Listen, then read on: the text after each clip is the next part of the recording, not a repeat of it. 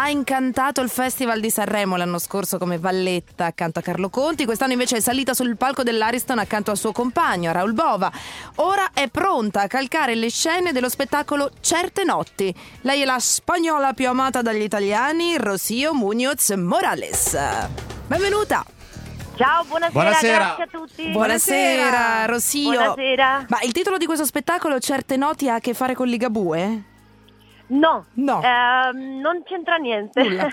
Certe notti noi raccontiamo quelle notti che ti cambiano la vita, quelle notti che ti eh, fanno piangere, ti fanno sorridere, che ti fanno pensare, che ti fanno sicuramente trovare il te vero, la, la propria persona. Tu ce l'hai avuta una, una notte speciale in cui tutto può accadere?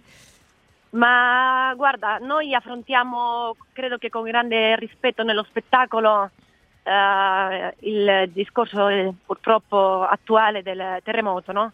Sì. Noi parliamo del terremoto dell'Aquila, però vi confesso che era un testo che io avevo scelto di fare prima del, del terremoto che era successo ad Amatrice e quando è successo io ero a Rieti, quindi ricordo benissimo eh, il, il svegliarmi di colpo paura. per non sapere che stava accadendo, no? Sì.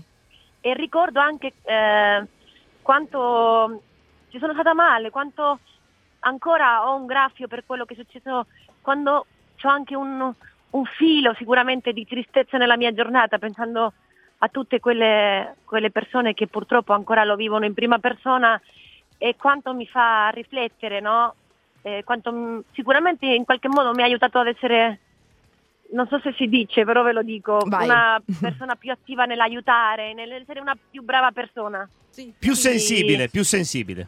Assolutamente, quindi sicuramente noi lo raccontiamo appunto, eh, ad esempio il mio personaggio si Sì. chiama Camilla, è una ragazza che vive la vita male, non ha voglia di vivere, ha un dolore da quando è piccola perché ha avuto una grande delusione da suo padre, invece questo successo eh, la fa cambiare prospettiva sul fatto che la vita è una, non sappiamo quando finisce, quindi bisogna viverla fino in fondo e fare il massimo per gli altri e per se stessi. Quindi Rocío è uno spettacolo che fa riflettere lo spettatore. Assolutamente, è molto interessante per me. Noi stiamo in scena al Teatro Ghione a Roma dal, Sì, dal- 1 dall'1 al febbraio, 19 saremo qua febbraio. fino al 19 Sì.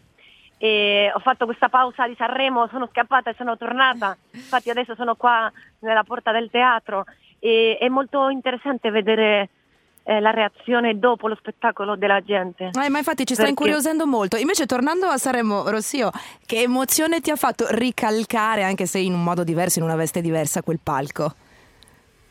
Allora vi confesso che quest'anno avevo sicuramente meno responsabilità perché andavo in qualità di ospite, quindi Sì. non dovevo fare quei lanci difficilissimi, tutti istituzionali, però senza dubbio sì. per me è un palco che ha significato tantissimo, che mi ha dato tantissimo e quindi già essere là era per me molto forte.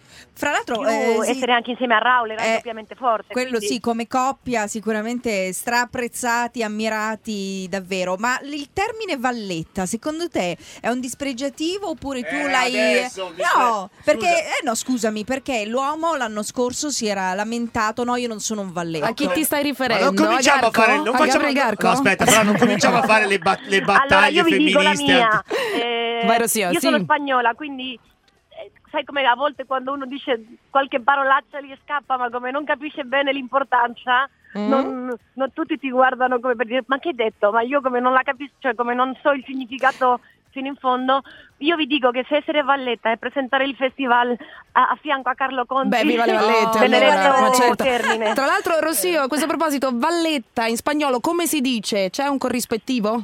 Ma da noi non c'è, poi ehm, non c'è molto la figura, cioè c'è chi, infatti anche Carlo è molto, molto carino in questo perché lui non ama il termine tantissimo, no? Sì, Quindi sì, lui sì, sempre parla di eh, copresentatrice o eh, lui non, vedi che stranamente lui Beh, esce dalla perché, bocca perché in realtà, sì, perché in realtà diciamo che nell'ultimo periodo, negli ultimi anni, le vallette si sono elevate. Una volta facevano solo la parte, cioè l'occhio vuole la sua parte, adesso invece sono un pochino più. O forse eh, Giba prima coinvolte. erano più complete, però, perché ballavano e cantavano. Beh, ma no, anche Guarda che io ho ballato. Ballano, no, no, no, lo so, lo so, lo so, Rossio. eh, eh. eh.